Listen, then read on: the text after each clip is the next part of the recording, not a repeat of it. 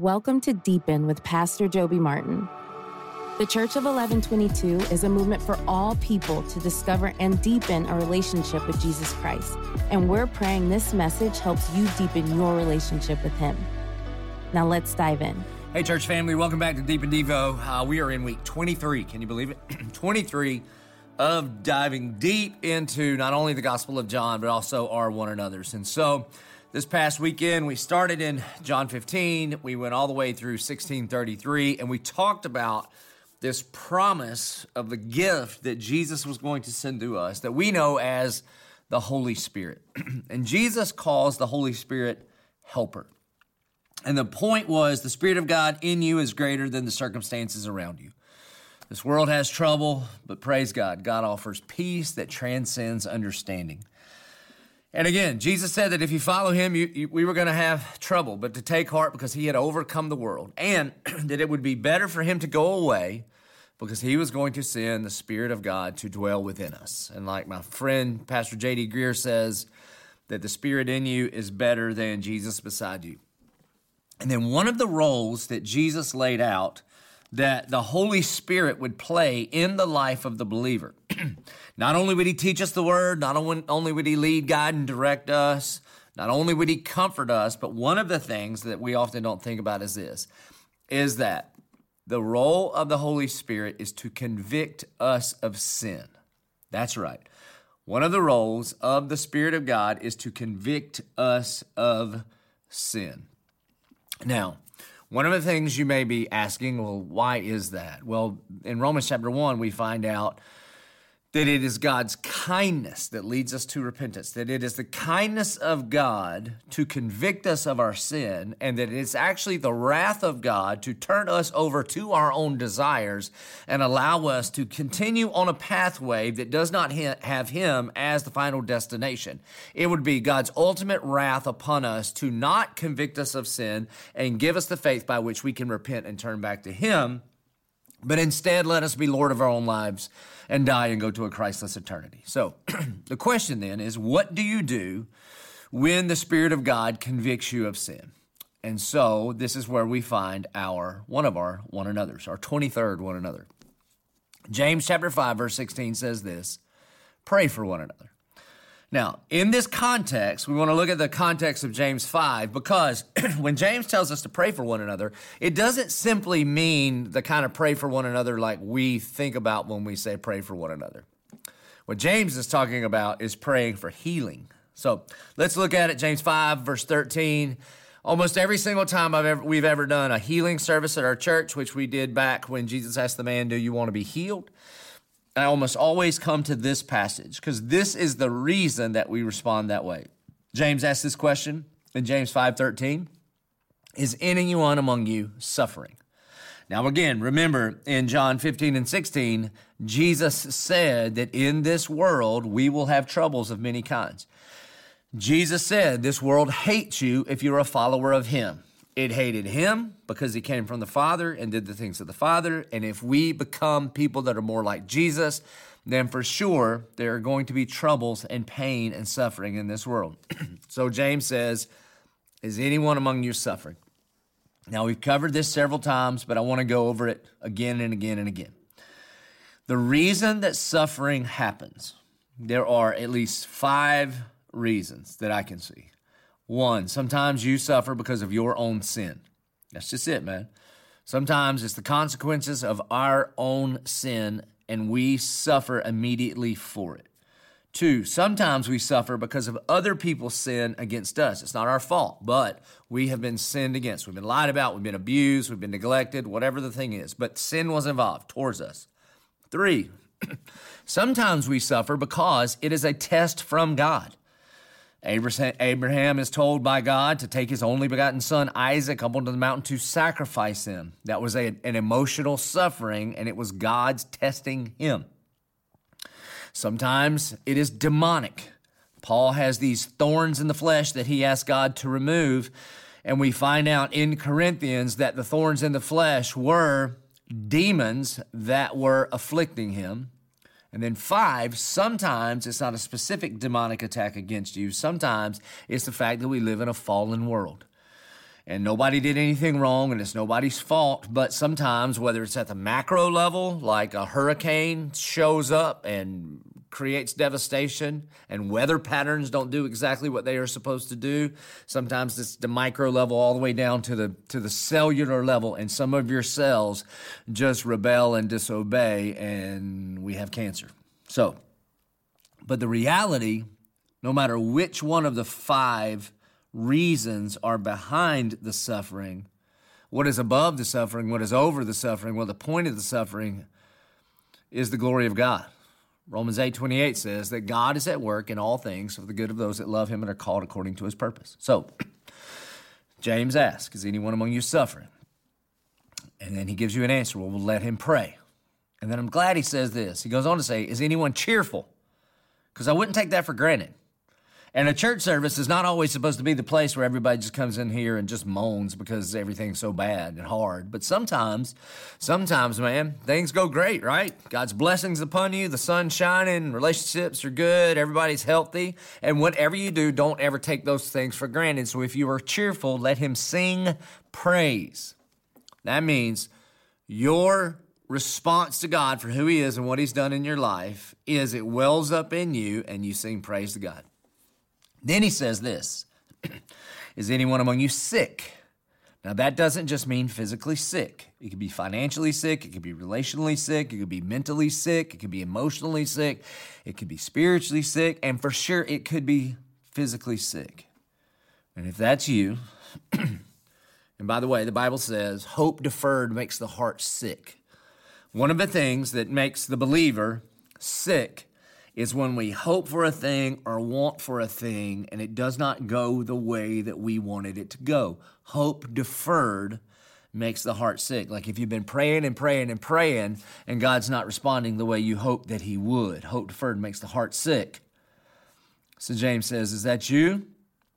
And if it is, here's James's instructions. Let him call for the elders of the church and let them pray over him, anointing him with oil in the name of the Lord. By the way, this is why we do this at our church. He says, let him call the elders, that includes the pastors of the church, let him pray over him, anointing him with oil in the name of the Lord. And the prayer of faith will save the one who is sick, and the Lord will raise him up. And if he has committed sins, he will be forgiven. Listen, I said this a few weeks ago. I am not a faith healer. I'm simply a Bible believer. And so when we are sick, when we are struggling, when we have sin in our life, or when sin has come against us, or if it's a demonic attack, or if it's a test of God, or if it's the fact that we live in a fallen world, when we are sick, when we have sin, we just call the elders. We come and we seek prayer. And then in this like instruction for a healing service that James gives us. Then he says this in verse sixteen, therefore confess your sins to one another, and then here's our one another, and pray for one another that you may be healed. So let me ask you this, who are you praying for? Do you have a one another in your life that you're praying for? And if not, you might want to scratch your head and be like, uh-oh, I'm not doing this thing right. Because um, being a Christian is not a solo activity. Being a Christian is a team sport.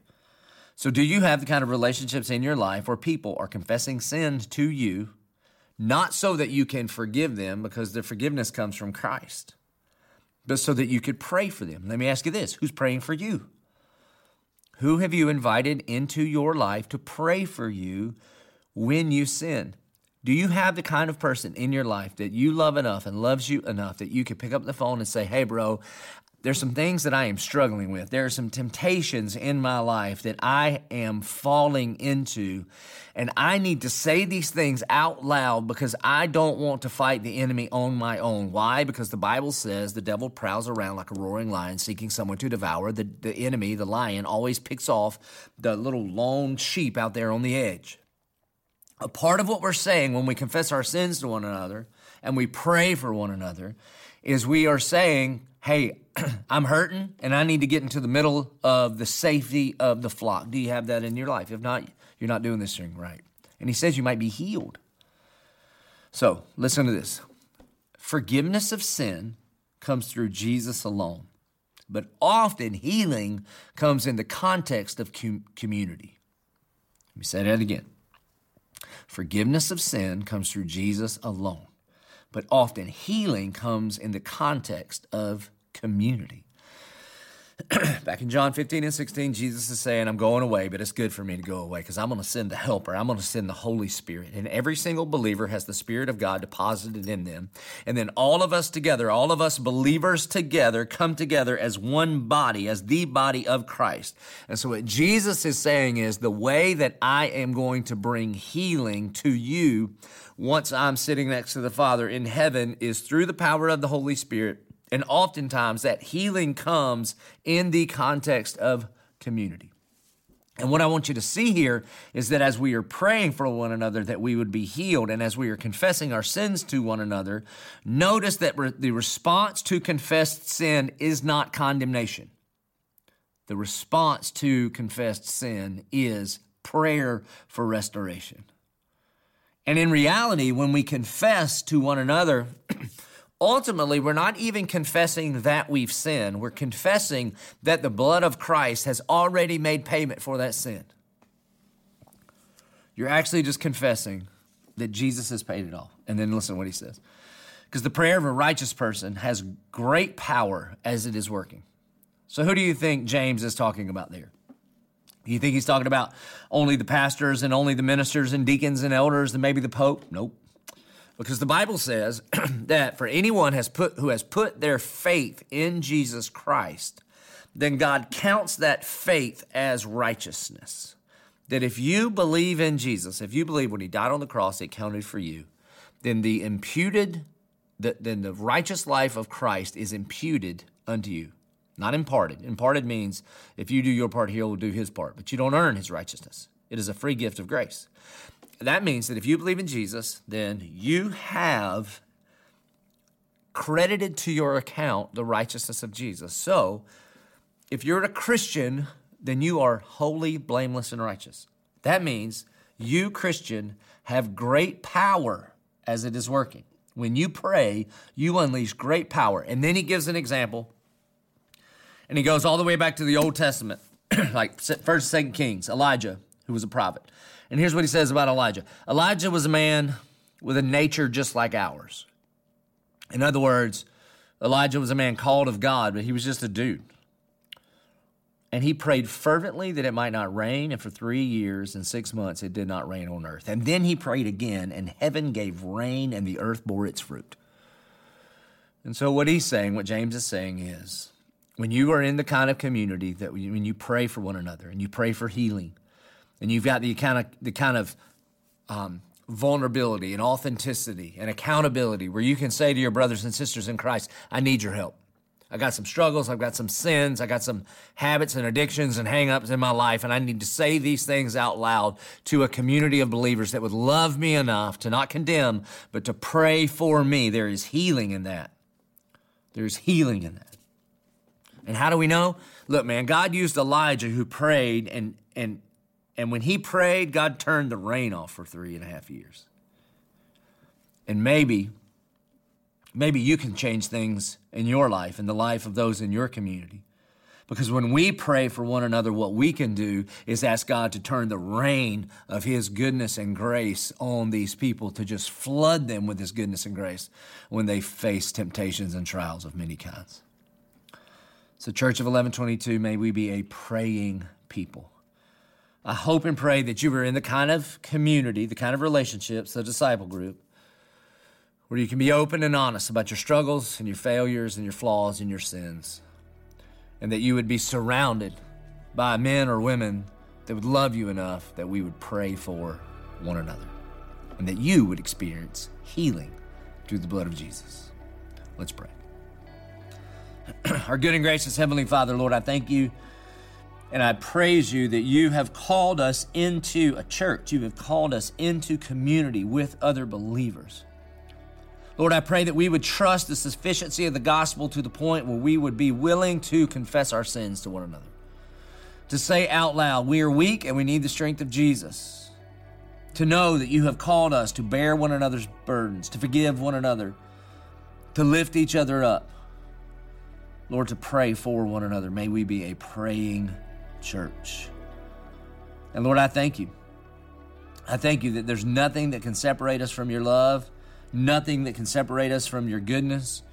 God, that you've never lost one of us, that no matter what we do, you've never been surprised because you knew that we were going to have those struggles and temptations before you even adopted and claimed us as your very own.